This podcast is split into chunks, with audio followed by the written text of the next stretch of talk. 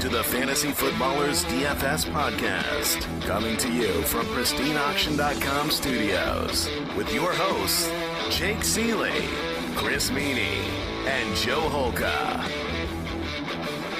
Welcome, Foot Clan, Week 14. Season's almost done. DFS for the rest of us. Fantasy Footballers DFS Podcast. If you're not part of the DFS Pass on the site, where you can get the articles that Chris writes, I write. There's a ton more on there to make you get your winnings out. I mean, we're getting a lot of tweets, and they'll be like, hey, look at us, because I think we're good at that. We're not like, look at what I smashed in my tournament this week on DraftKings, but not mentioning the 90 tournaments we didn't do well in, like some people. But we usually retweet the people who, you guys, who come to us and say, thank you, I won this, or thank you, I won that. And I think that warms our hearts and warms our souls. What did you say that, guys? I think I have more fun sweating your guys' lineups than my own these days, so it's always fun to see those tweets come in that you guys had a good week. It makes it all kind of worth it, I guess. This is the time of the year, Jake, right? Unfortunately, there's some people out there, maybe their season-long leagues are completely over. This is the first week of fantasy football playoffs, for most people anyways, in season-long formats. So hopefully we're bringing out a few more listeners and viewers, of course, and hopefully people keep winning. Well, speaking of viewers, if anybody's watching this video, and if you're not, you might want to go check it out on Joe's Instagram and YouTube and all that type of stuff. But I am sporting the Pete Carroll bandaged nose. That's also representing Barkley, who's next to me. She got spayed. She didn't handle it in the cone so well. That's where this came from on my nose. And, yes, I have to wear a Band-Aid because it's that bad. She cut open the middle of my nose with the cone because she was freaking the hell out from the thing. It's the moneymaker, man. I can't believe you let that happen. Yeah, what a loser, Jake. Oh, jeez. Yeah, I know. No, it's Pete Carroll because he's finally using Rashad Penny, so I have to give him support. Thank you for finally using him. Yikes. You guys ready to just roll right into it? Although, I feel like, did you guys even do the three-man last week that somebody always sits out in? Blame me. I did it 2 weeks ago, and I think it was just you and I, Jake. And then last week I was not in it. I can't even give Chris crap this week because I don't think I was in it this week either. But you did send me your lineup, Jake. So it looked like you had a pretty good week, though, right? I did have a pretty good week, and that's what I was interested in. I checked it. It was like, hey, your contest didn't run because the other two people were in it.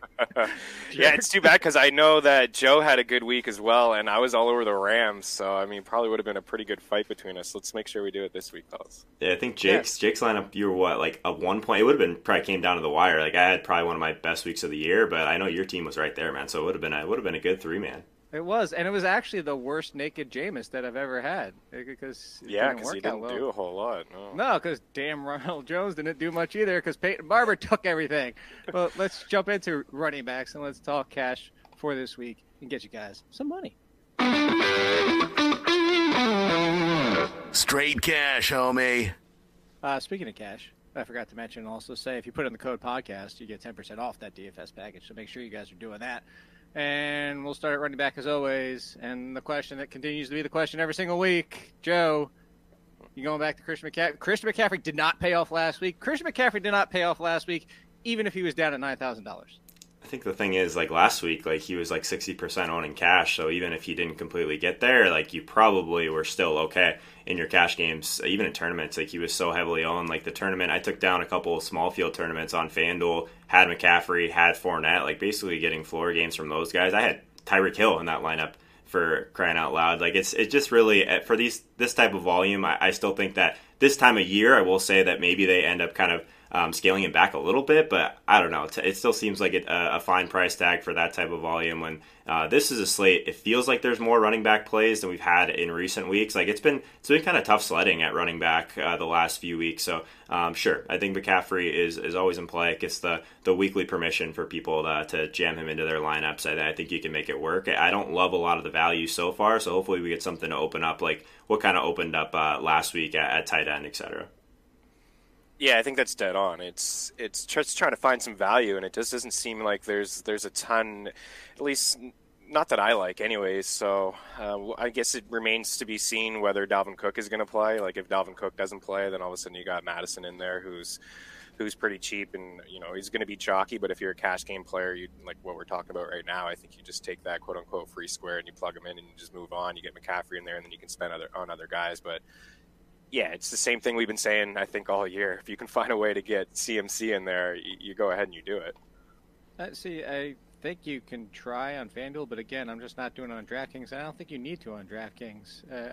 Two of the top five predicted ownerships are chalky plays, and they're actually two of the guys I was in on, and I'm actually disappointed that they're chalky plays. So I'll give you my two, and then we can circle around back, as it's not number one. Joe's other boy is number one, which we'll get to at one point. But for especially the savings, Chris, I'll give you the two. We've talked about it on Throwback. I put him as in a sleeper, quote unquote, because I just want people to be able to trust him, and whether or not you're trying to make your playoffs or trying to, you know, win your first playoff game. And then for DFS, if you're going to give me Devonta Freeman at that price, who in his first game back was out there for 2/3 of the snaps, that tells me they don't want to keep screwing around with the rest of those running backs. First game back gets that workload. And then he has the matchup of matchups who just made Adrian Peterson and Darius Guice put up top five numbers on about 10 to 12 touches each. Yeah, it makes sense.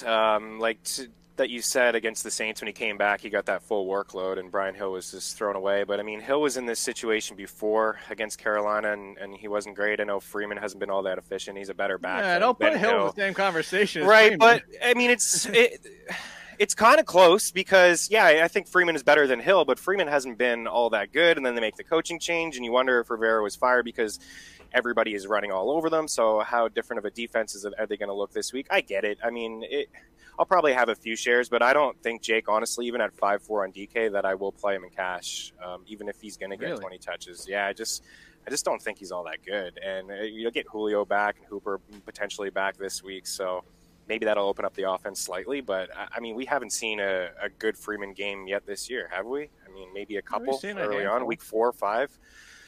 Yeah, I mean, again, I get it, but I just won't do it in cash because he gets the rushes. I'm putting him in basically everywhere. Jake, I think I'm kind of with you. I'm going to back you up on this one. I'm on Freeman at 5,400. He had 17 carries last week. He had 5 targets through the air as well. Like, Carolina is like one of the worst teams at defending the run in the entire league, and this time of year, I mean, nice total at home. Like, there's a lot of things that just, I mean, show me that I think that he's just pretty drastically underpriced at 5,400. I think Chris hit the nail on the head. If we don't get Alexander Mattison, like, we're going to need, I feel like, one of these slots to gain a little bit of savings, because wide receiver looks a little bit tougher this week than I think we've had in weeks past. Feels like a more wide open week in general. So I'm hoping something comes up. But if we don't get Madison, I do like Devonta Freeman, I think, as kind of the clear pay down option at running back. And I think in cash games, he's super safe. I definitely like him a lot more on DK, Jake. I mean, because of the volume that he's had this year through the air, right? 5 targets, 4, 8. He had a couple games, actually, with at least 8 targets. So, you know, I think he's a better price on DK at 5-4 compared to FanDuel, where you only get the half point and he's 6K over there. Well, see, the thing is that I like FanDuel is the price is more favorable over there, so it kind of offsets that, what you're talking about. Like, while the price is, you know, prettier, you know, obviously it loses the half point per reception. So I think it balances out either way. I love him. All right, so I'll go to Joe first on this one, since he supported me on that one and you didn't. So haha. So we'll see if he supports me on this one too. I actually don't think you will, Joe, because I feel like this is a backfield where, you know, you always want your volume guys, and I feel like he deserves it, and he's been getting it since he's come back. Hint, hint. And it's in a great matchup. Austin Eckler can get his, but so can Melvin Gordon. And I really like Melvin Gordon. And I went to you first because you can bring in your boy on the other side of the ball. I think both of them are in play this week.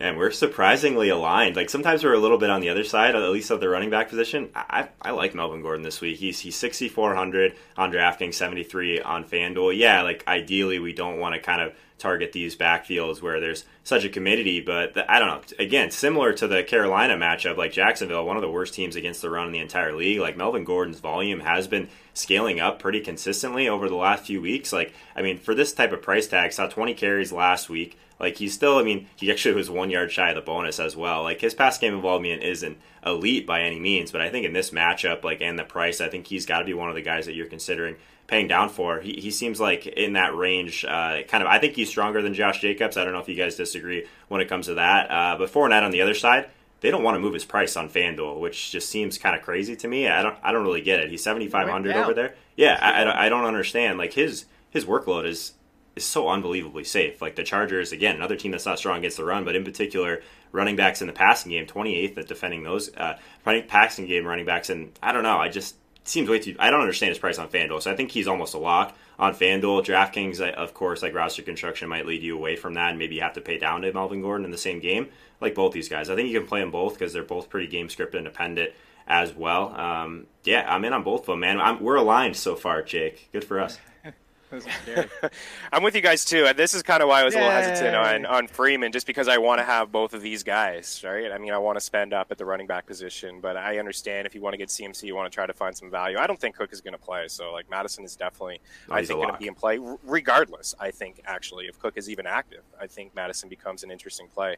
I know we're talking cash, but in tournaments, but yeah, Fournette. I mean, 23 targets and 18 catches over the last two games. I know game script has really favored him in terms of just getting all of those targets. You wonder with Minshew back under center if this is a more competitive game, but even still, as Joe alluded to, the volume has just been there with Leonard Fournette. And for on the other side with Gordon, I mean, Jacksonville's given up a touchdown to a running back in every game since week 8. I mean, they've just been torched, absolutely torched. So I love both those calls. I think they're both in play in tournaments and in cash.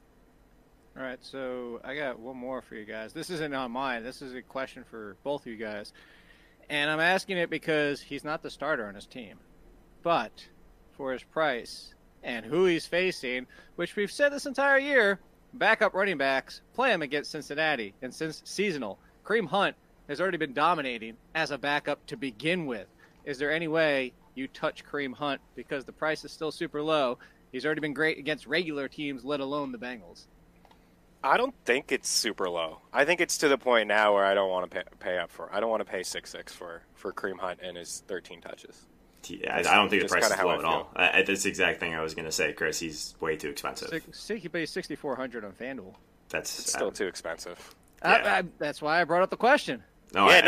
Fair. It is fair because it's the Bengals, and he has been productive. You're right, Jake. He's getting catches. If he finds the end zone, sure. But I think he really does need to find the end zone. So I think he's just a little too expensive, and I actually like Nick Chubb. I think I would go to him. I was going to pivot right to him, so you can talk about him because I love Nick Chubb this week.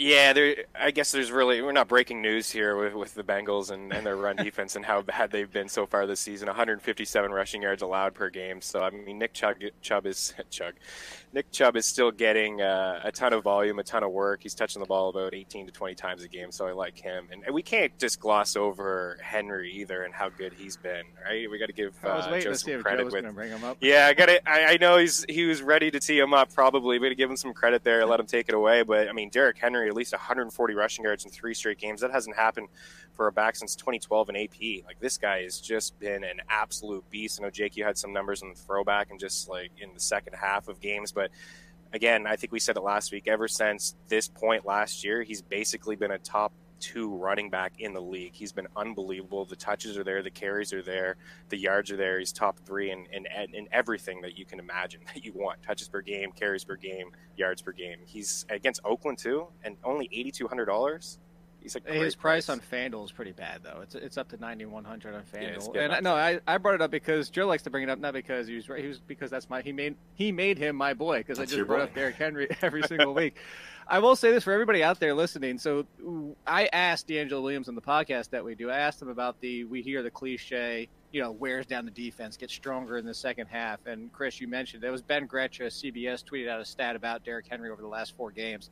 Something like 30-something rushes for only 100 and some odd yards. But in the second half, it's like 50-something for 406 touchdowns. It's like ridiculous. So I asked D'Angelo that. I said, we're sitting here and the common thought is, he gets stronger in the second half because he's a beast, because he's so big, he's hard to tackle. You don't want to tackle him. And he said that's true of most running backs, unless you're talking about like scat back level running backs, but most any running backs, like even your 210-pound guys.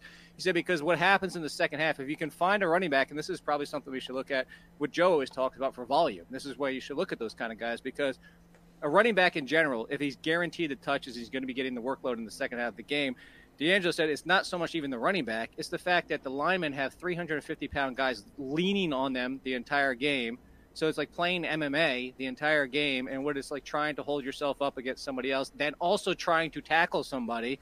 And he said breaking tackles is much more hard. If he said you try to break 2 tackles inside of 5 yards, you're expending more energy than running off an 80-yard play, because that's just how hard it is to break a tackle in the NFL. So everybody's worn down in the second half. So if you can get down there, that's why running backs overall get stronger. So I bring that up to say all that, to Joe's point, you chase volume all the time. You can find somebody with 20 touches. There's a good chance those bigger runs are going to happen in the second half anyway.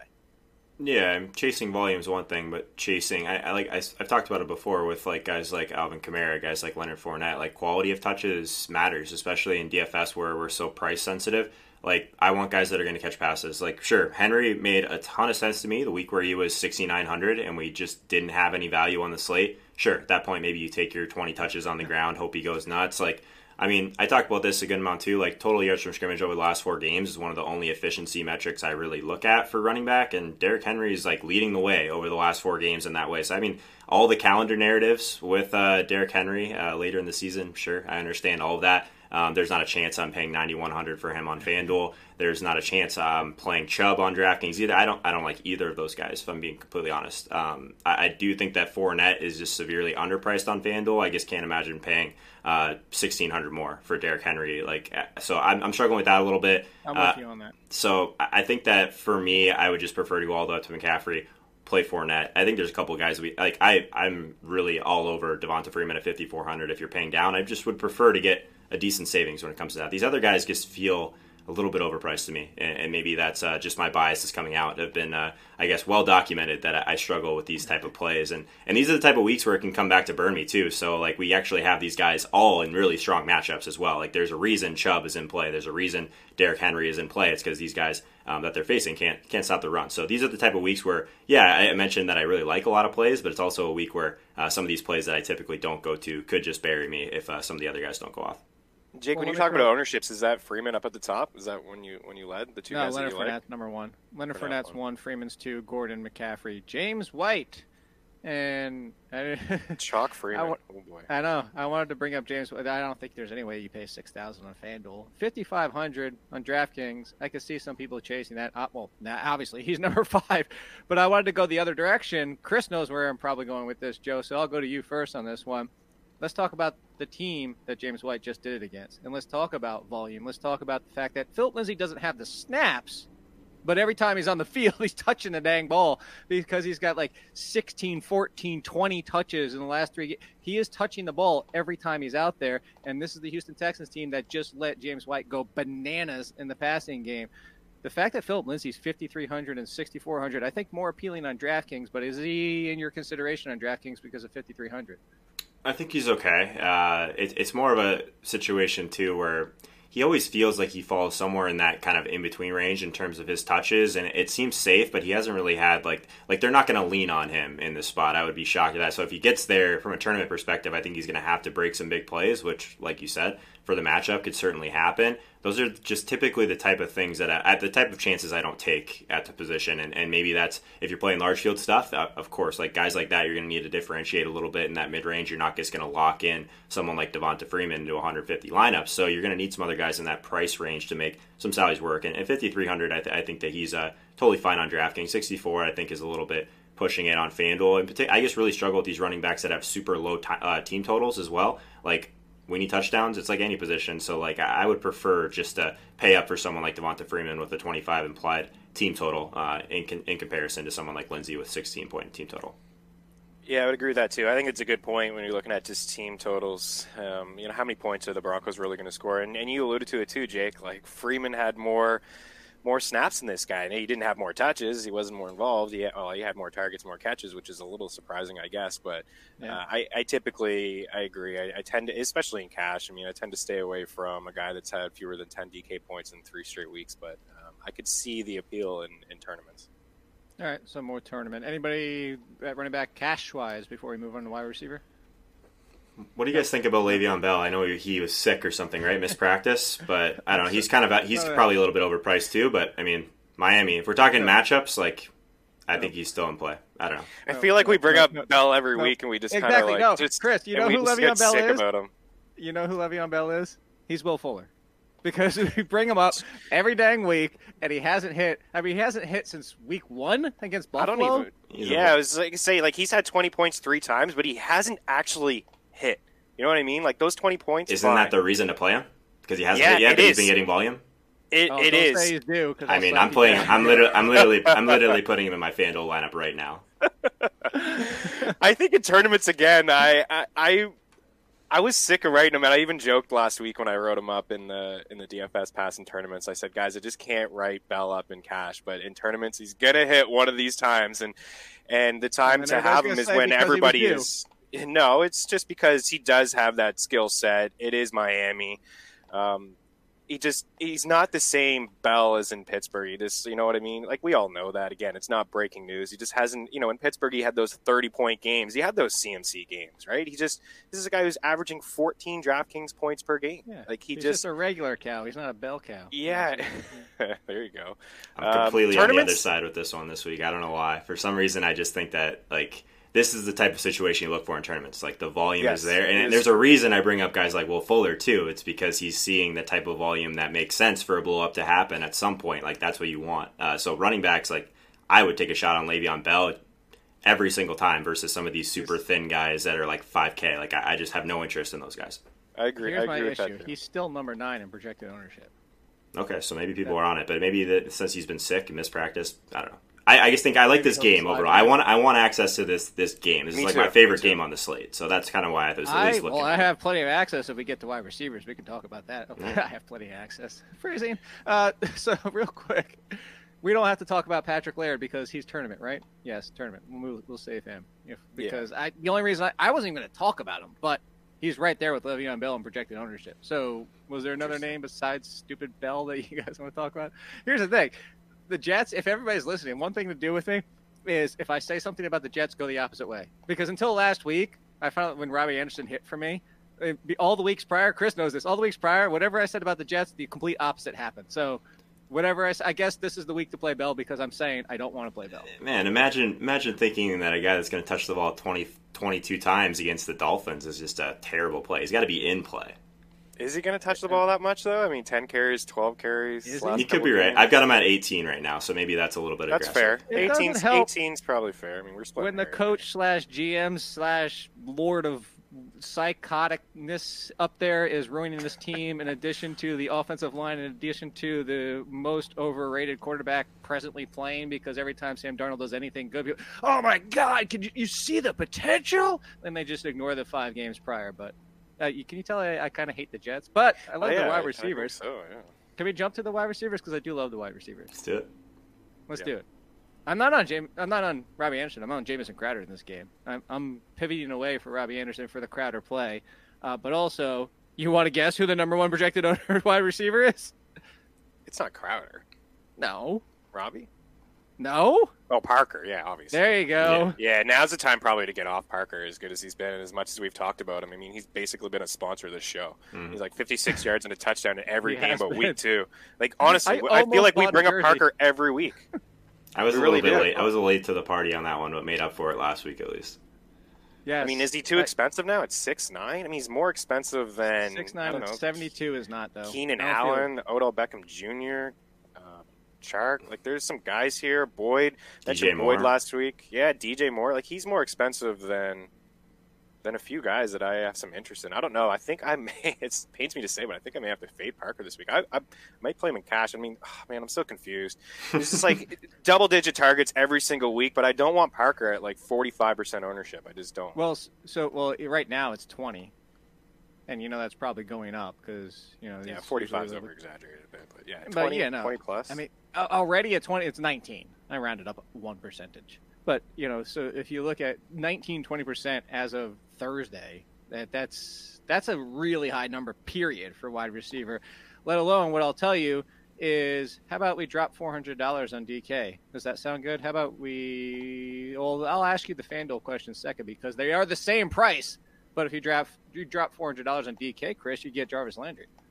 Yeah, that's what I mean. Like Landry and Beckham. I know the Bengals defense has been a little bit better lately. Carlos Dunlap, Defensive Player of the Week. I mean, they've played some weak teams over the past 3 weeks, but they have been a better unit. But Landry has just been – he's been so consistent. He's top 3 among wideouts and targets over the last 6 weeks. Like every single week, this guy is getting double-digit targets. He's found the end zone. Odell's had that top coverage, and it's just opened things up. I don't know if Baker's going to play. I think at that price, like cheaper than Parker, I think both of those guys are in play. I think Cleveland's an interesting stack in tournaments. Yeah, it's one of those situations, too, where, like, we were talking about Hunt earlier and Chubb. Like, I would just much prefer to go to the passing game in this spot. So, totally with you there, Chris. I think that Odell is really interesting. So, like, if you can just looking at, like, their metrics are all very similar outside of one very key one, like yards per out run. Like, Odell is, like, really down on that. His total yards over the last four is really bad as well. So, like, on paper, Jarvis looks like the better play. I guess I want to know what ownership's going to be like, if it's going to be drastic one way or the other. Like, maybe it is a time to kind of jump on OBJ is like a little bit of a buy low. Like Cincinnati, like just give me all these guys against Cincinnati, like 32nd best team at defending the deep pass. So if they are going to see some of those types of targets, like those are the type of guys I would be super interested in. And like those are mid-range price, basically. Like wide receiver, I feel like a lot of these guys are kind of juiced up. Like Tyreek Hill's over 8K, Michael Thomas over 8K, Davante Adams 8K. Like all these guys are expensive. Parker 6,900, DJ Moore 7K. Like you can't play all these guys anymore. So it's nice to have a little bit of a mid-range option as well with these Cleveland guys. So I'm with you, man. All right. So where else you got? I mean, I do have others, but where else are you looking, Joe? I think that someone that's super interesting this week is Christian Kirk, if we wanted to kind of move a tier down in salary. 5,200, a lot of people played him last week in particular. 5,900 on FanDuel is still a really nice price point for him as well. He's still someone that's top 12 in weighted opportunity over the last four games. So I think that everyone that kind of played him last week isn't going to want to go back to that spot. Not a fantastic matchup by any means against Pittsburgh, but they are at home, and I think that the volume's kind of always there for this Arizona team, and I want the guy that's seeing the most valuable target share, and to me, that's still Christian Kirk. Where are you on that, Chris? Because I'm fading this game from the Arizona side altogether. Yeah, you and I talked Monday about Kyler, and I just I'm out on the Arizona offense too. I don't love the matchup. I think it's an interesting Kacharian play if you want to go Kirk in tournaments. I totally get it. The upside is definitely there. But yeah, what I said to you on Monday is just, I know they wouldn't rush and put Kyler out there, you know, their franchise quarterback, if he's not 100%. But he just didn't look the same. I know he ran one in, and he didn't look like the same guy against the Rams, and Pittsburgh is no joke. The defense is pretty solid, so I'm kind of out on Kirk again, just a tournament thing. But some other wide receivers in this range. I know I mentioned Boyd, but if Cleveland is going to roll, I mean, Boyd has averaged 10 targets per game with Andy Dalton under center. The offense has looked a lot better with him, so I mean, I don't mind him. I mentioned him last week. He turned out to be an okay play. Zach Pascal, he's probably going to be pretty chalky, but if we're talking about him in cash, I mean, who's there with the Colts? Like, there's just so many injuries in Indy, and 10 targets, 7 catches, over 100 yards last week. He's had some decent games. He's had some games where he's disappeared. He hasn't been there, but without T.Y. Hilton, you go back to week 7, he had a good game, a 100-yard game there as well. He had a 72-yard game against the Raiders in a good spot. So against the Bucs, I mean, I don't mind that play. I don't mind it. I'm fading him in tournaments because you know how I feel about the wide receivers that can't handle being the number one. The good side of it is that the Bucs don't really have anybody that can handle a number one, let alone a number two. So for that game, I mean, he's the fifth highest projected ownership at wide receiver, and that's why in tournaments I'll just steer clear, and I'll try to find somebody else in that price range just because of that concern. And you know who happens to be in that price range? I'm going to go back to it, Jamison Crowder. Like, everybody's on Robbie Anderson, deservedly so after last week. Everybody's on Zach Pascal. Everybody's on Michael Thomas and DJ Moore and Devontae Parker. Those are actually your top five over at FanShare Sports, by the way. And Jamison Crowder, outside the top 15, that's my pivot play. And Jarvis Landry. Jarvis Landry's not... Wait. Yeah, he barely squeaks into the top 20, and I'm actually shocked by that. Where's Odell on that list? He is 2 spots behind Landry. 1 spot behind Tyreek. Okay, so not completely forgotten about. I'm going to go 4 more spots. Now outside the top... Actually, he's 25th, and you guys didn't bring him up. And I'm going to plug him in there. I don't care that he's big play reliant because guess what? He's getting the volume. He is the number one. He's going to be in my lineup until his price goes up. James Washington. Ooh. Interesting. I kind of am on the other side of that one. I think I think just from a price perspective, I prefer Deontay Johnson, but I think that more has to do with kind of where you like to beat Arizona on the field. So I think both guys are totally fine. I honestly don't have a huge take one way or the other, but I think that the other one was kind of my first instinct. So what kind of puts him in terms of Washington over Deontay for you if you just had to have one of them? Talent. Okay, fair. and he goes duck hunting with his boy Hodges every week. In all seriousness, a position where that matters. The usage has been there, and then if you told me 10 targets for Washington, 10 targets for Deontay, like let's say Deontay got the same amount. Let's say they both get 10 targets. the big play slash ability period. Those are like, so the big play ability, I kind of did like a Wheel of Fortune where you connect the middle word. Is the big play ability overall. It's significantly better in James Washington for me, whereas he can turn 10 targets into 7 for 150 and 2. Deontay Johnson probably turns into like 5 for 90 and a touch. That's fair. I think the one thing that I did like about both of these guys, their yards per out run is very high. Washington at 6K is a tough one to click for me. I think that's kind of why I was just looking to pay down if I was to go to that spot. I'm a little bit more interested in this Arizona and Pittsburgh game than it sounds like you guys do. I think that at least the target share should be relatively condensed. We'll talk about Vance McDonald, the tight end, who I think is a little bit overpriced as well, but we'll get there. The Arizona, they knew that was coming. Both sites planned this out. It was like, yep, we're just going to kind of artificially, anytime somebody's facing Arizona, boom, 20% price increase. Yeah. Except for Higbee, because they thought Everett was going to play. Yeah. That's true. All right, so where else are you looking, Chris? For cash, I don't know, man. Like, I, other than some of the guys we've mentioned, there's a couple that I could bring up in tournaments a little bit later on. Well, we'll save them. We'll save them. In cash, there's really no one else. I mean, maybe Edelman. Well, then like, let me ask you again. In that price, like Parker is 6'9". Maybe I'll just like spend another $200 against KC for Julian Edelman. I mean, in cash again, like it's just a guy you have to go all the way back to week 5. Where Edelman hadn't had double-digit targets, and he had 9 in that game. So it's just a guy that you just know every single week he's going to get you from 15 to 25 DK points, and it's exactly what he's done in every single week since week 4 against the Bills. Yeah. All right, so let me ask you, and then, Joe, same question to you, so follow it up. I'm going to give you wide receiver 11 and 16, and I'm surprised our ownerships are this high, but they're sub-5 and sub-6K, so I kind of get it. Mike Williams and Curtis Samuel.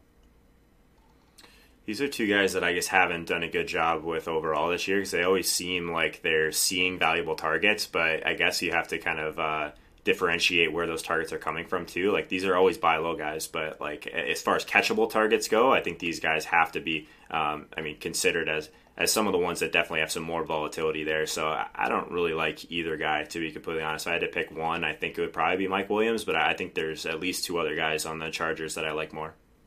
Jake, when's the last time you've seen a wide receiver lead the league in yards per catch and have 0 touchdowns? It's Mike Williams. I'm not. It's hard to believe. Bureau, so I don't have that off the top of my head. Okay. All right. Give you too much credit there, I guess. No, but 20.5 yards per catch. Well, we have both. 0 touchdowns. Yeah. So that, and then DJ Moore, or not DJ Moore, Robert Woods leading in almost receptions and no touchdowns. Like both of them. Amazing. I mean, Williams didn't do a whole lot as a rookie. He was behind the 8 ball. I think he basically had like a fractured back neck that rookie season, 0 touchdowns. And then last year we'd have 8 or 9. And then this year, I mean, 20.5 yards per catch. It's unbelievable. I don't remember the last time I've seen that. I mean, Kenny Golladay is second with 20.2. He's got 9 TDs. I mean, Hardman is 19.6. He's got 5. Washington, you mentioned, is in the top 5 as well. He's got a couple scores. So, you wonder if eventually those touchdowns are going to come. He is that big play guy. I mean, the yards right there. He's a red zone target for Phillip Rivers. The Jags have given up a ton of points over the past couple weeks. I think I would go there in tournaments, but I'm a little hesitant in cash. But it's just interesting. I just wanted to bring that up because usually the leaders are Marvin Jones, Sean Jackson. These guys are always fun in the end zone. Well, then you answer the other question because he's tied for 12th, Robert Woods, in receptions at 64 with 0 touchdowns. The other 2 people, and then one with 63 have 6, 4, and 7 touchdowns. Who gets the touchdown first, Mike Williams or Robert Woods? Oh, man. Mike Williams, but maybe they might have to go to Tyrod Taylor.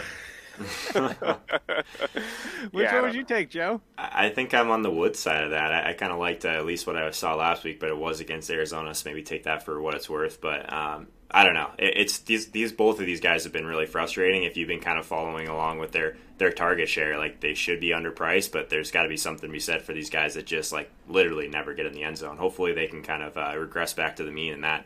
But yeah, I think Woods for me, but I'm still going to kind of wait and see on both for now, I think.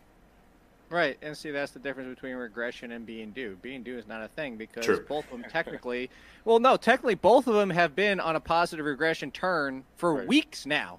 But if if they're quote unquote due, that means they should have hit, and then they should have hit, and then they didn't hit last week, and they so every single week they're technically due for a touchdown. It's the positive regression. Well, that's over 100 scenarios. You're eventually going to get it, but that's a whole other story for another day. I will tell you guys this. I'm not going naked Jameis this week because I'm putting Chris Godwin in. I'm chasing the – it's not perfect, but it's as close as we can get to some predictability in the fact that when they're tired or with the lead, it's Chris Godwin time. When they're down by at least a touchdown, and that's the problem. The down by like the field goal into that range, like right there, that's where we kind of get really sketchy. It's hard to predict, but the down by the touchdown or more is a lot of Mike Evans, especially for the air yards, which you're just bringing up for Mike Williams, Chris. So I am going with a little sneak preview, Jameis Winston and Chris Godwin this week, because I feel like this is a win game and a controlled game. Not a controlled as in like I actually think there's going to be a lot of points in this game, period. Yeah, I mean, that's fair. I mean, I can't argue Chris Godwin. I'm not going to play him. Even in cash? We've been staying away from these guys in cash. I have been, I have been staying away from both of them in cash. But I still think that you could. I'm more in the mindset that I want to spend up at the running back position. So if I'm going to spend up for two backs that are near 8K, then it's going to be hard for me to get in Chris Godwin. But right. Yeah, I mean, you can switch your mindset up a little bit. You can go Freeman if Cook is out. You can go Freeman, Madison if you want, and then you can really spend up at some of these wide receivers. Joe, I did what you suggested last week, and they both cashed. Yeah, I did the Winston with Godwin and the Winston with Evans, and they both hit only because I had Woods and Parker in both lineups. I'm telling you, man, if you did that the whole season, you'd be extremely rich right now. I think in terms of Godwin and Evans, one thing that is really nice about that situation is like both of those guys together have finally kind of climbed above that 50% of the team's targets over the last 2 weeks, and that's where they were most of the season. But there was like kind of a 2 or 3 week dip there where they were spreading around a little bit more. I guess that's one thing that's a little bit of a concern is Jameis has only got 28 and 33 attempts in those spots in particular. So I think that going back to one of them is fine. Godwin is the one that I've kind of skewed towards at that price point most of the season. So mostly aligned with you there. I think that there's been spots to attack with Evans, but this one I think shapes up a little bit better for Godwin with Indy kind of they're willing to kind of give up some of those underneath throws for sure. All right. Anybody else before we move on? What are you guys doing? Go ahead, Chris. There's one other guy I had, but go ahead. Well, I was just going to bring up some of these top dogs like Thomas and Tyreek. Are we afraid of the matchups? No, if you can find out, I'm not afraid of Thomas. Tyreek, but Tyreek's more of a tournament because Thomas, I know, is going to always get his volume. Tyreek, just because of that offense, just because of him himself. I mean, it's three catches, and he could turn three catches into 120 yards and two touchdowns. But right. I don't know if the volume is there in this game, and that's my only concern of why I would move to him towards in a tournament. I think Tyreek, I mean, he was basically what held my team back from having a legitimate Sunday Million sweat last week. So if I sort of played Adams in that slot. So maybe I have some I'm a little bit upset with Tyreek right now, but I guess maybe I'm misremembering this, but the last time they played New England, didn't they have a ton of safety help over the top to kind of try and defend Tyreek a little bit? I'm not sure if they're going to do that again, but it's hard to do anymore. Yeah, maybe not. They have so much talent there. Maybe it really doesn't matter. But 8,100, I think he's tournament only for me as well. I have a little bit. I guess I have some concerns with this New Orleans and San Francisco game overall. I originally thought that maybe kind of taking some price discounts on these Saints would make some sense. I guess how strong San Francisco has been against quarterbacks kind of that remain in the pocket has been pretty substantial this year. So I'm not really on Michael Thomas this week at the top end. At the top end, I guess would prefer to kind of maybe even just move down a tier to some of these other guys we talked about in kind of the mid 6K range. Same I think Adams is in play. I think Devonta. We brought him up last week, and double-digit targets in 6 straight games now, 5 straight games, 4 since he's been. He missed a few, right? He was absent from week 5. Josh Norman's been benched. 8. Yeah, no. Is that a good thing? That actually might be a bad thing, right? For Devonta Adams. Agreed, 100% actually. But for Adams, I mean, double-digit targets. The one thing with Rodgers is interesting because it's been a whole lot of running backs. I was looking at Aaron Rodgers just a little bit deeper in terms of just fantasy points. I mean, he's failed to hit the 15-point mark in fantasy in 7 of his 12 games this season, and 12 and fewer in 3 of his last 4. But he has taken advantage of some soft matchups. Last week, he took advantage of a soft matchup against the Giants. I think this week is a soft matchup against Washington. There is that fear that you know, double-digit point favorites at home, that they'll just use Adams or Jones and Williams nonstop. But even still, if they are up big in the second half, then you figure Rodgers and Adams probably hooked up a couple times. So I do like that price. I just have a little fear in cash that it could be just the running backs, which we've seen all year. But Adams is trending up. He's found the end zone 3 times, I think, in his last 2 games. So I agree with Joe. Thomas, there's ways to get him involved, you know, those little quick slant routes, those easy catches that they always seem to pull off. But if I was to pick one of the top 5, including Diggs and Jones, I think Adams is for sure the one I want to play. All right, any others? I mean, we kind of were like, oh, I don't know, and then you start throwing like 5 names out. I just want to talk about those top dogs. Just wide receivers hard this week. There's really no one even like sub 4K that I like right now, which is scary considering some of the guys we're going to be trying to get in. Auden Tate's 4K. Maybe he's got something coming his way. I could kind of piece around at least some sort of argument for Auden Tate as kind of a regression guy too. But I don't know. I think it's really thin down there this week for sure. All right. Then let's talk quarterback, since you guys brought up a lot of quarterbacks in that discussion. And, I mean, you know where I'm going. I just basically, if I can find a way to plug and play Lamar Jackson, I feel like now it's this week he's finally getting the Russell Westbrook, Christian McCaffrey treatment, and it's kind of hard to get him in there. So if I don't, my immediate pivot is straight to Jameis Winston, and I'm done. Like, those are my 2 picks, and I'm done. I've been doing it all year long, and as you mentioned, Joe, it's been working all year long, so I'm not going to go away from it now.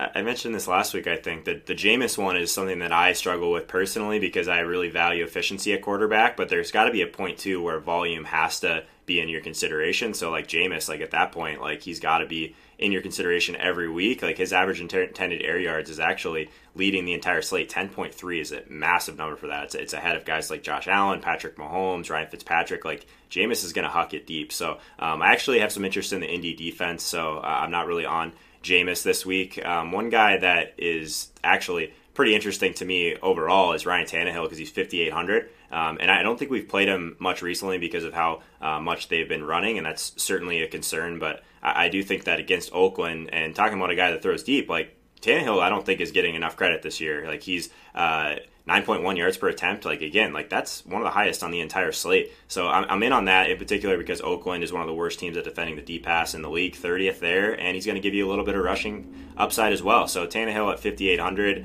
I think that it's a really nice price for him this week, and when we're going to be kind of trying to find some savings somewhere. Yeah, 9.1 leads the league. Yeah. Unbelievable, Tannehill, and he's second in completion rate. 72.7, and he runs around. We've brought him up a couple times. I know Jake likes to, what is it, the Counting Crows? Yeah, you're running around. Running around this town, corn, yeah. Whatever they're saying. Yeah, whatever they're saying. They're saying Ryan Tannehill is going to get paid and bring the Titans to the playoffs. My goodness. But, yeah, I like that price, 5.8. Against Oakland, you want to spend down even more. I mean, your boy Minshew, wanted to save him for you, Jake. I don't know if you want to go that way. I mean, 5-4? 5-4? Right? We haven't even brought up any of the Jags wideouts. We just kind of... because it's a bad matchup.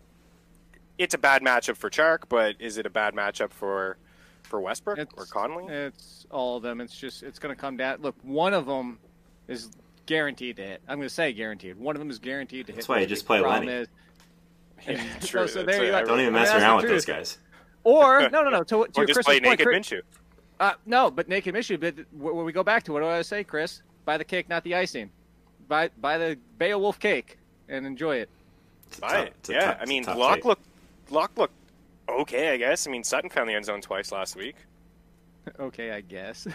It was, I guess. Like, I watched parts of that game. He was...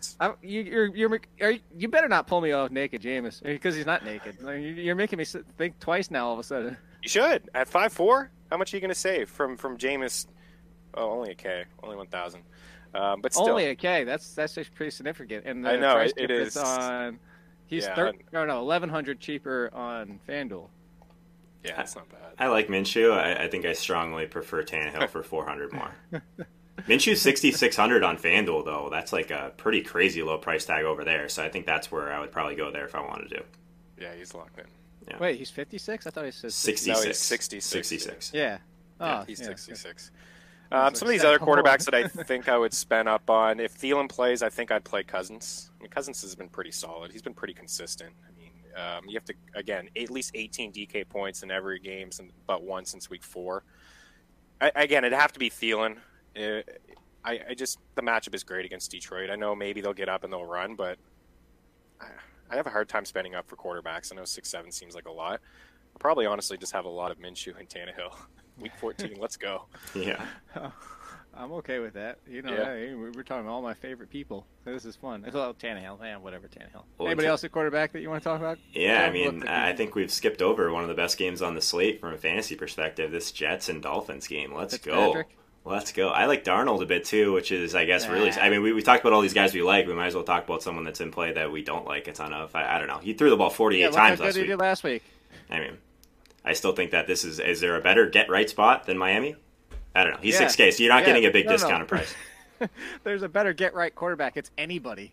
It's just forget the fact like, oh, yeah, he's going to get right. Well, watch him go belly up again. I hope he goes belly up again. Screw you, Sam Darnold. He's in worst place for me. You don't play him, Jake. Play him. He's in worst place. You know, because you put him in worst place, he's going to ball out this week. Yeah, he's going to throw 4 touchdowns and 400 yards. Well, you love Crowder. Drive to New Jersey and stab him in his freaking eye. You love Crowder. Brooks. You might want to edit that, too. What? I said stab him in the eye. I said stab him in the heart. He can still live. I don't think you'll notice anything different in his passing game with one eye. You guys realize when you make more work for Brooks, you also make more work for me and when I have to edit the YouTube, right? What's wrong with stab him in the eye? I didn't...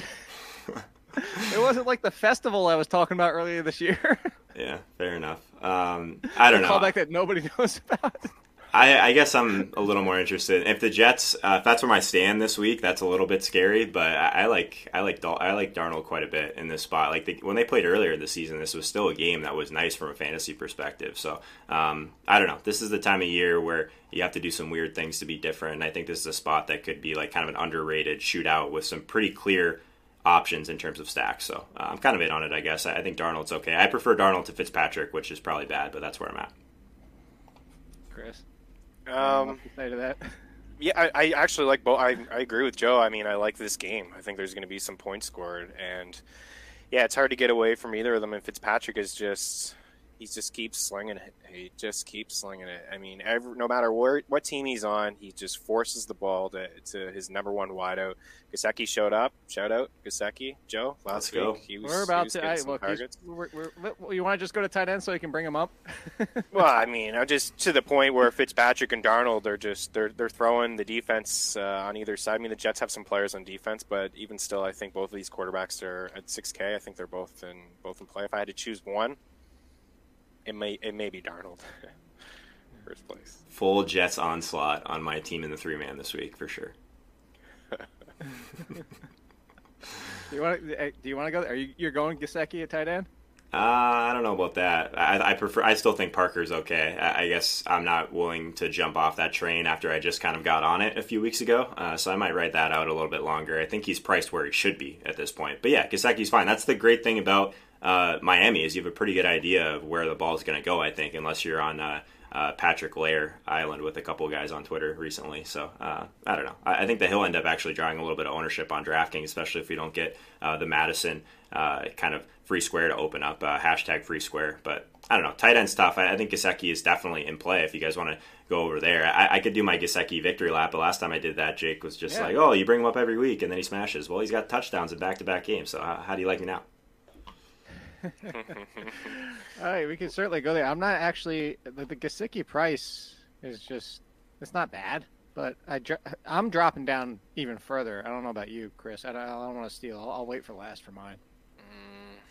Yeah, interested to see who you're going to drop down to. OJ Howard. No chance. No, don't try to guess. Just yeah, I mean, I don't mind Gesicki again. I like that. I like that matchup. Gesicki, Griffin, they're both in that kind of that same price range. Griffin's got that Q next to his name, so who knows where the ownership's going to go there. Jack Doyle, I think, is in play again. He was pretty chalky last week, but he paid off for us. You know, with all those injuries in Indy, 11 targets, 6 grabs, 73 yards, found the end zone. He's been great when Eric Ebron is not around. So I don't mind him. And then obviously all the way up at the top, I mean Kelsey. I do like Kelsey. If they're going to try to find a way to eliminate Tyreek Hill. Don't know who is going to be carrying the ball in KC, and I don't think it matters. So I don't mind Kelsey, but that's more of a tournament play that I think than a cash one. You know what's kind of scary? So Travis Kelce, second on the slate in routes run over the last four games. You know who's number one and number three? Gesicki and Vance McDonald. Yikes. So, like, I mean, that's something that I'm paying a lot of attention to at this position, of course. Both have pretty low totals, good matchups. Jets and Arizona, of course, below average against tight ends. So, yeah, I have no issues paying up for Kelce, but I think there's some cheap options. I want to hear Jake's really cheap play because that's obviously what we prefer to do at tight end. So I'm I'm more in the mid-range this week. Vance. Yeah. There's nothing else to say. He's 4,300. He's playing against the Cardinals. But the price that they slapped on him, I mean, it makes it less appealing. He's 1K too expensive. Well, because the biggest thing, so if I'm going to pay up that high, and I already did it for one lineup, I'll give you a hit. So for that high, I found an extra $400 on FanDuel to get Darren Waller. On FanDuel, I don't think you can justify the Vance like at 5,800. No. That's egregious. It's amazing. Yeah, he's just had a brutal year, but it's Arizona. So you'd be silly at this point. Watching them last week and just Goff, I mean, he made everybody. He was throwing the ball around to a lot of people, but every time he threw the ball to Higbee, he was completely wide open. There's absolutely nobody around. I mean, you can go back all year to this matchup. So, I mean, again, you'd be silly not to have one lineup. Two games and one player it didn't work out with. It didn't work out with the Saints and Josh Hill. It didn't work out with Tyler Eifert and the Bengals. And Evan Ingram actually didn't work out because it went to Rhett Ellison. Freaking Rhett Ellison ruining everything in that game. But, no, so I'll give you the one because, again, the Vance McDonald, and also to your point, Chris, over on DraftKings, if you go up 300, similar to up 400 for Darren Waller, if you go up 300 from Vance, you get Jack Doyle. So yeah. I just think, to your point, Joe, like when you see the price in that range. So I'll give you somebody who ran 87% of the snaps last week, who was on the field a ton. Target percentage has been a little bit inconsistent, but we like his quarterback. We've already brought up. He is 3,100 on DraftKings. He is 4,900 on FanDuel. He is the Jonnu Smith. It's interesting. I don't hate that. I mean, I'm a Jonnu Smith truther just because of what he's done in preseason DFS. But I don't, outside of like the matchup looks pretty like middle of the pack, but target shares important. And that if that's someone that we can pay all the way down for, I don't like anyone else all the way down there. So I could get behind that. Him and Tanny.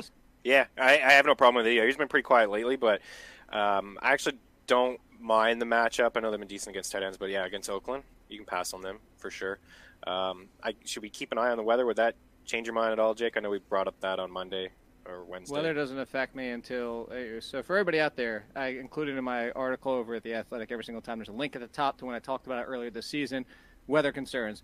Just remember the easy numbers, 15, 25, 35. Yeah. 15-plus wins, you start tie breaks. It's still not that big of a difference. You still play your studs, but if you have a tie break and you're trying to flip-flop between, that's your tie break. 25-plus wins, now you start benching people. And then 35 and below, you start benching people, mostly in the passing game. The running game, actually, the only way I felt like this article that did the study, the only area that the running game really ever takes a hit, it's not rain, it's not snow, it's not wind, it's not coldness, it's when the temperature gets to 90-plus, which kind of makes sense because these players start getting exhausted.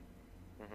I think one thing, too, and I think I mentioned this last week, but Adam Levitan, he brings this up all the time when it comes to the wind and weather, is we have no idea what the wind is like in the stadium. And I think that's something that you're never going to get from your weather app. So, I mean, taking it a step further, this is a spot where you probably do need to kind of dig a little bit deeper and see what the beat writers are saying in the stadium, like what the conditions are like on the field. So it's a hard thing to quantify. I totally agree with Jake that at least historically that 15-mile-per-hour wind is when things start to drop off a little bit in the passing game. So, yeah, like keep an eye on it. But last week totally missed, just thought that this KC game might go a little bit lower on than it ended up being, especially on FanDuel. Like Tyreek Hill still ended up being extremely popular. So I think sometimes you can talk yourself out of good situations. Don't blow up all the research you did all week just because someone on Twitter is freaking out about the wind on Sunday morning. That's a great way to lose money. And then we always know LaShawn McCoy is a beast in the snow, so maybe we can get a snow game before the end of the season. Mm-hmm. All right, so anybody else before we move to tournaments? Tiffany. Jack, thumbs up. Good? Yeah. Chris, good for you? Good. All right, well, let's talk tournament. You down with GPP? So I'm going to tie these together, Chris. Defenses. We're starting there because we didn't do defenses in cash. I just want to know who you're looking at because usually, I don't know about you guys, but I'm pretty much playing the same defense. It's just defense. Like I don't really differentiate between a tournament lineup and a cash game lineup for defenses. Yeah, no, me neither. I typically, the first thing I tend to do in tournaments is look down at the very bottom to see which defense I can plug in. So you started from the bottom, now you're here? No. Starting from the bottom, now I'm here. I did mention Cleveland a little bit, but the Bengals at 2-1, interesting slightly. The Colts, I know Joe alluded to them. They're kind of interesting too. And anytime you can go up against Jameis and the guy's going to drop back 40 plus times to throw the football, Colts. But and again, said this a couple times in the show, not breaking news here, but the Packers at 4K, if you can find a way to get them in against Washington and Haskins, I like that play as well. Yeah, I think one of the ones you mentioned, I do the same thing. I just look and see like who's really cheap to start, especially on DraftKings. So I think Cincinnati at 2,100 is the one that I'm kind of in on there. Get a bunch of awesome pressure rate data from Sports Info Solutions. And over the last 3 weeks, Cincinnati 44% pressure rate against Cleveland's offensive line that I would say is probably bottom 8 in the league against Baker. So I think you'll get some leverage there because I could see these Cleveland guys at least gaining a little bit of ownership. But I think that's the cheapest that I've kind of looked into. Obviously at the top end, I think it's pretty clearly Green Bay and Minnesota in terms of raw points. So if you can get those guys in, I think that still might be a week if some value opens up that we could make some teams work with some of those expensive guys in tournaments as well. But in cash games, I just almost always would like to pay down. Yeah, I just put the Falcons in both lineups just because of the cheap factor, the turnover potential, Kyle Allen, and rush. They get pressure, they not consistently, but they've been getting more. And then if you're going to force Kyle Allen to potential for your turnovers, I just don't love any. That's the problem. I don't love any of the defenses that are in like that second, third tier, like that make me say like, "Ooh, I want that." So I'm not going to pay up to get to the top. So it's just it was Atlanta everywhere for me. So all right, so tournament running backs, Patrick Laird. I'm gonna bring him up because there is no more Kalen Ballage ruining things in that backfield. But what if it's Myles Gaskin's time, guys? Exactly. And did they sign Zach Center? Yep. Yeah, they did. Oof. Zach Center just keeps finding new teams. He really does. This is his third or fourth. Good for him. Love me some Zach Center. Yeah, good for Zach Center. What, does he have more teams than carries this season? Yeah, I think he may. But revenge game against everybody. Laird, I guess. I don't know. He could be in play maybe one or two tournaments. DK especially because I feel like it's his involvement through the air. We didn't mention Alvin Kamara at all. I know it's San Fran, but it's 7K. Any interest, guys? I like it. I mean, you don't have to talk me into Smile with Kamara. It's as cheap as he's ever been. It feels like he's been on a positive regression for the entire season. True. What do we think about his health? I think that's what you have to ask yourself with Kamara. Like, does he look normal out there? And like ankle injuries for these type of guys, it's just been like something that could linger on the entire season. So I don't know. Yeah, he's probably overpriced. Him versus Le'Veon Bell. I don't know, maybe that's the call in tournaments if you're looking for a guy that's going to be a little bit more off the board. I don't know. And no one's going to play Kamara against San Francisco, so I'm totally with you on that, Chris. Yeah, what's his ownership looking like, Jake? For which one? For Kamara? For Kamara. His yards per carry number has been pretty good recently, 5.8, 4.9, 5.5. It's pulling it up right now. He is seventh. Seventh right behind Derek Henry and right in front of Nick Chubb. So I'm just going to take Nick Chubb every single time. Ugh. Yeah. I don't know. I think I prefer Kamara to Chubb, actually. We could do a little prop bet on that one if you want. I think on DK sure. We don't remember any of them anyway, so that's true. Well, wasn't our last one was like the two most egregious players of all time. They were like both sub 4K. Probably neither one saw a target. I don't know. So speaking of which, I'm kind of glad you said that. How about Darwin Thompson, fellas? 4,000? No, absolutely not. 5,000? Yeah, I'm not. Absolutely not. No interest whatsoever. I think they signed Spencer Ware because they don't. I don't think they like what they've seen in Darwin Thompson. I know he was like decent towards the end of the game. He got some run because the game was out of hand. But why did they sign Spencer Ware? Because they just need they need a third running back. This is Jay Ajayi with the Eagles. He's not touching the field. He knows the system. Yeah, I know he's not touching the field, but I just feel like maybe Andy is not set on Thompson. I don't know. I'm not going to mess around with these KC backs. I mean, if Damian plays maybe in a tournament because, you can pass on. But that's the thing. If no Damian and you're down to Darwin and McCoy's not going to get 15 touches. They've proven that. They're in this whole NBA rest mode thing. It's too much of a mess. Absolutely it's just Yeah, these three backs, like what, last week they all had right around the same amount of points. But I'm telling you, they're down to two is what I'm telling you. Is it? Oh, if it's down to two, yeah. Yeah, I would take the flyer on Darwin Thompson. I would. I think I'd rather just play Shady. If I'm going to choose one of them, everyone's going to play Darwin. I'm going to play Shady. McCoy versus Shady? Sure. I mean, I've been backing Shady all year as the better back in that. I'll give you one. No. I got one for Joe. Chris, you can tell me if you want in on this too. So I will tell you if there is no Damian Williams, so it's down to McCoy and Darwin. So we both Williamses are out. Daryl's already on the IR. So if they're both out, I will take Darwin Thompson versus Kenyon Drake. I'll take Drake's side of that for sure. Exactly. I knew you would. 100%. 100%. Yeah. We'll do it. Man. You in, Chris? I don't think it's close in terms of projecting their touches. I don't think it's close. I think Drake is, I mean, he was one of the guys I was going to bring up. $1.67 exchange rate, really? Yeah. I don't know if it's that bad, but yeah, I'm in. I'm in on, I'll take the Drake side too. Let's go. Okay. All right, so who else? And who were you just saying that you wanted for turn, Miss Joe? No, I think that Drake is like almost like the pivot off of like kind of the Devonta Freeman range. So he's 5,200, Freeman's 5,400, like basically same price on FanDuel. So I kind of like the Drake play. Like I think I've got him for projected for about 18 touches as well. Like really similar usage, like worse matchup. So he's like no one's gonna play him. But yeah, no, I think Drake's totally fine in that range. I think that. If there's one cheap guy outside of Devonta Freeman and obviously Madison's a complete lock if he plays, I think Drake's like my third favorite. I think I would play Drake over Philip Lindsay. No. That's another one. I'll take Philip Lindsay too. Okay, I'll take Drake again. I guess I might have to put Drake in my lineup right now. You're really feeling Arizona this week. I guess so. I don't know. This is kind of making me nervous. I'm like way on the other side for some of these plays that I know you guys are normally like really locked in, so maybe I need to take a second look at some of this stuff. Oh, any more? Chris, you got any? I think in tournaments, Aaron Jones maybe. I know Williams. I know that's been a crowded backfield, but again, I like Aaron Jones tournament play. Yeah, I think you're really just banking on touchdown. Last week was kind of annoying. He didn't get the touches inside the five that I thought he would get, and that's what he's gotten all year. He's been among the leaders in just red zone opportunities, and that's why he has 14 touchdowns on the season. But it is a tricky game when you're trying to decide, you know, which guy. I mean, Williams is – they've both been basically split over the last 4 weeks in terms of touches, and it's been Williams who's getting more of the work through the air. So that is a little puzzling, and I think that's why I'm willing to take a shot on one of them, and I would lean Jones. Again, double-digit home favorites here. It's a possibility, anyways, that Jones could get up to 15 carries.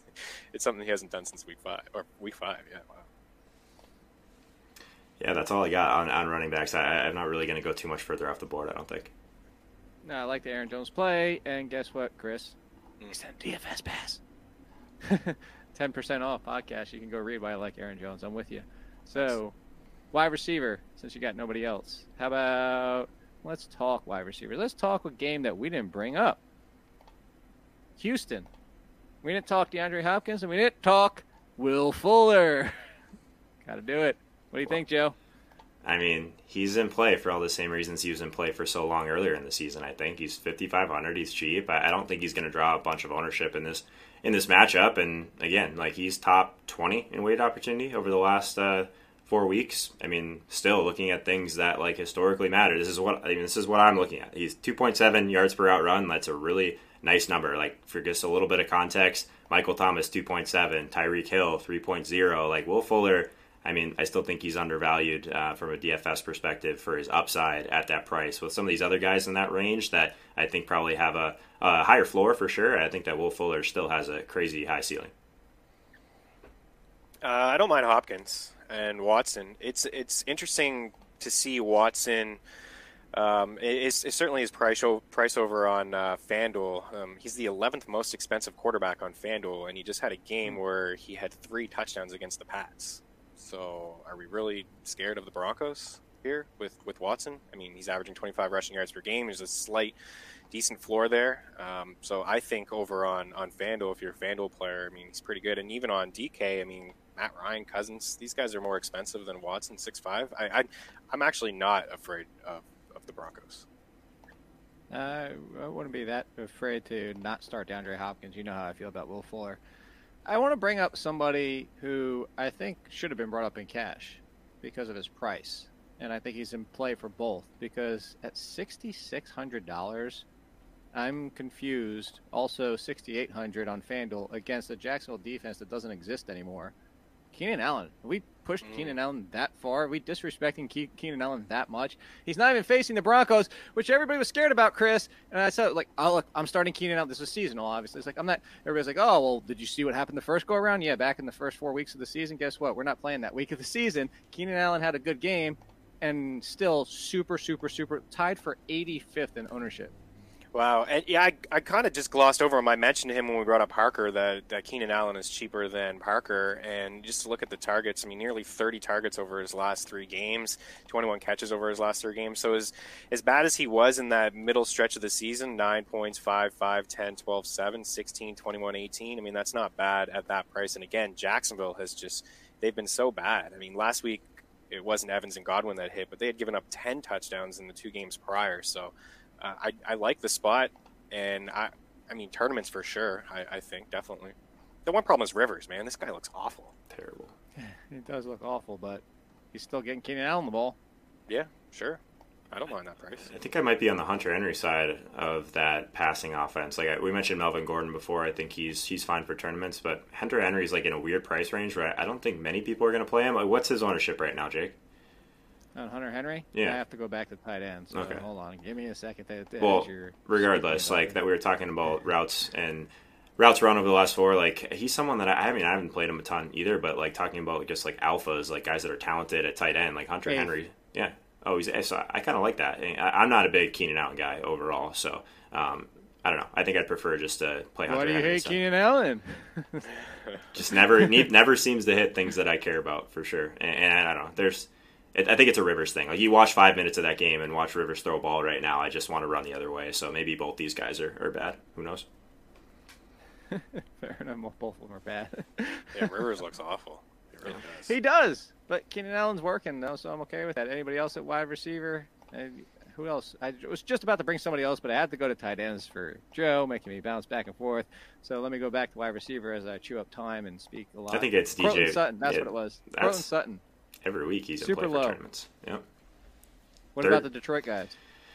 Ooh, I don't know. I don't know if I really want to target the Vikings defense at home in a game they have to win. They have no pass defense. That's true. Rhodes has been one of the worst cornerbacks in the league this year.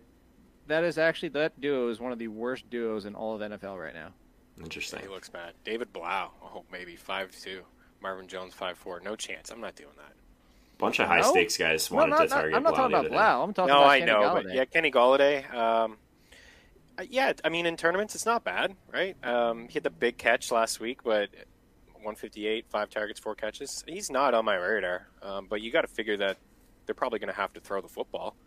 Minnesota's a tough team to run on. They're probably going to be behind. Yeah. That's it?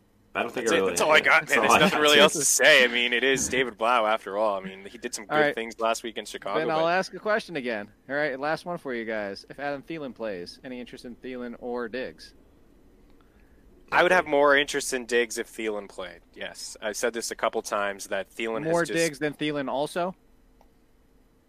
Is that what you're saying? Like, yeah, more interest in Diggs, but also you would choose Diggs over Thielen in general as well. Okay. Yes, correct. Yeah, I've said this just a couple times. He's been taken away without Thielen. 4 yards, 49, 25. He had the one big game against Denver. He had a long catch. I think it was like a 60-yarder that he took to the house. But I think he needs Thielen on the field to hit. But, yeah, that Minnesota game is interesting because, again, we just don't know about Cook. Madison is going to come in, and this is an easy matchup for them.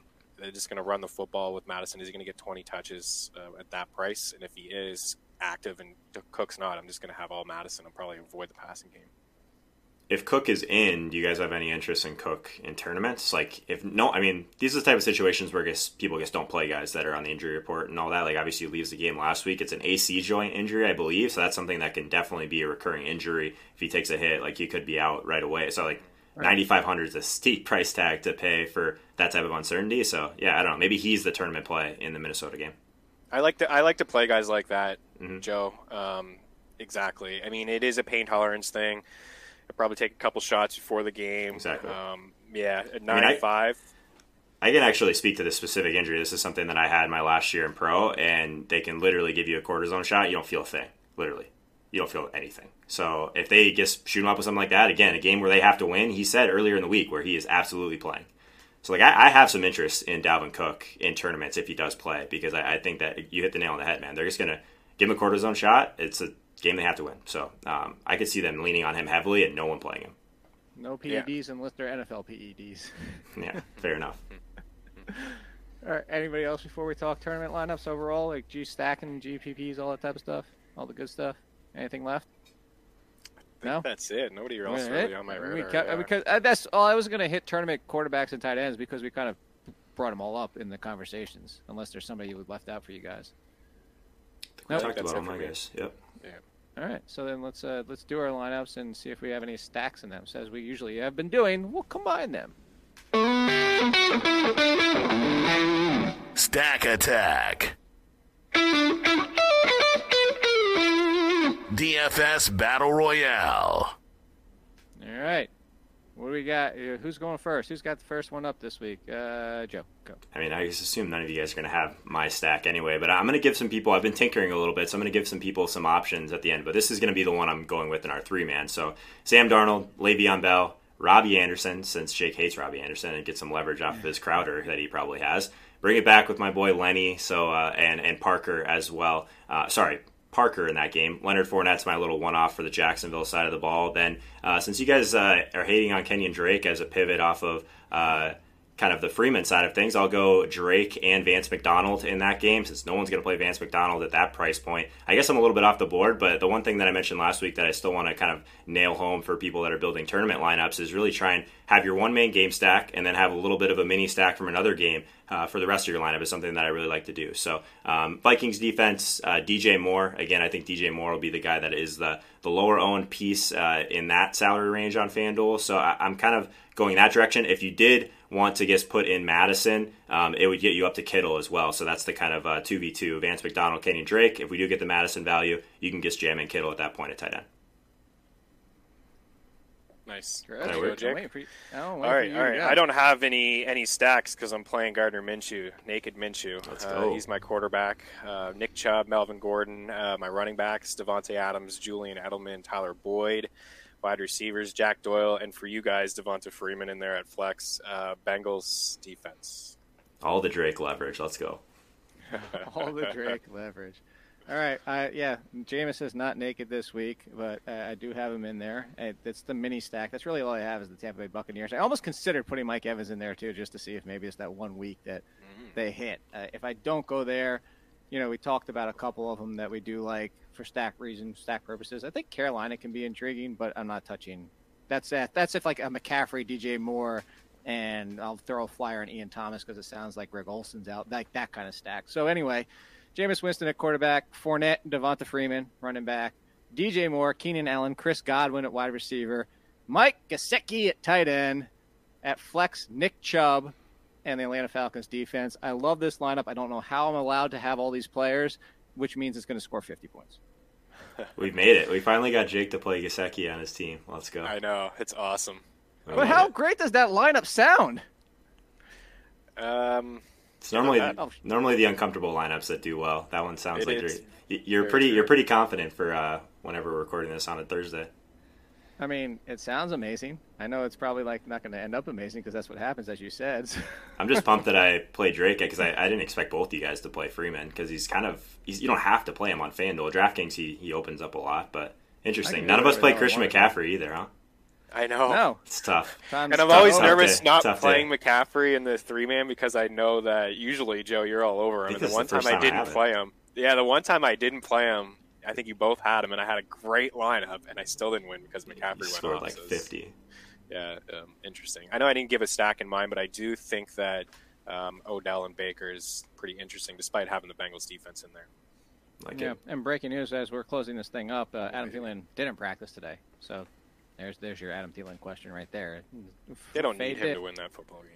They don't, but it doesn't. You know, it's not that hasn't been good for Diggs. But as a reminder for everybody out there, follow Chris at Chris Meany. Follow Joe at Joe Holka. I'm at All In Kid. You guys know that. Make sure you check out the DFS Pass. 10% off code podcast. And we'll be back, hopefully celebrating your winnings. Check us out on Twitter. Just do so. Celebrate. We'll retweet you. We want to see these winnings. and we want to see you come back next week. We always appreciate you listening. Goodbye, everybody. Thank you for listening to another edition of the Fantasy Footballers DFS podcast. Don't forget to visit us on the web at www.thefantasyfootballers.com.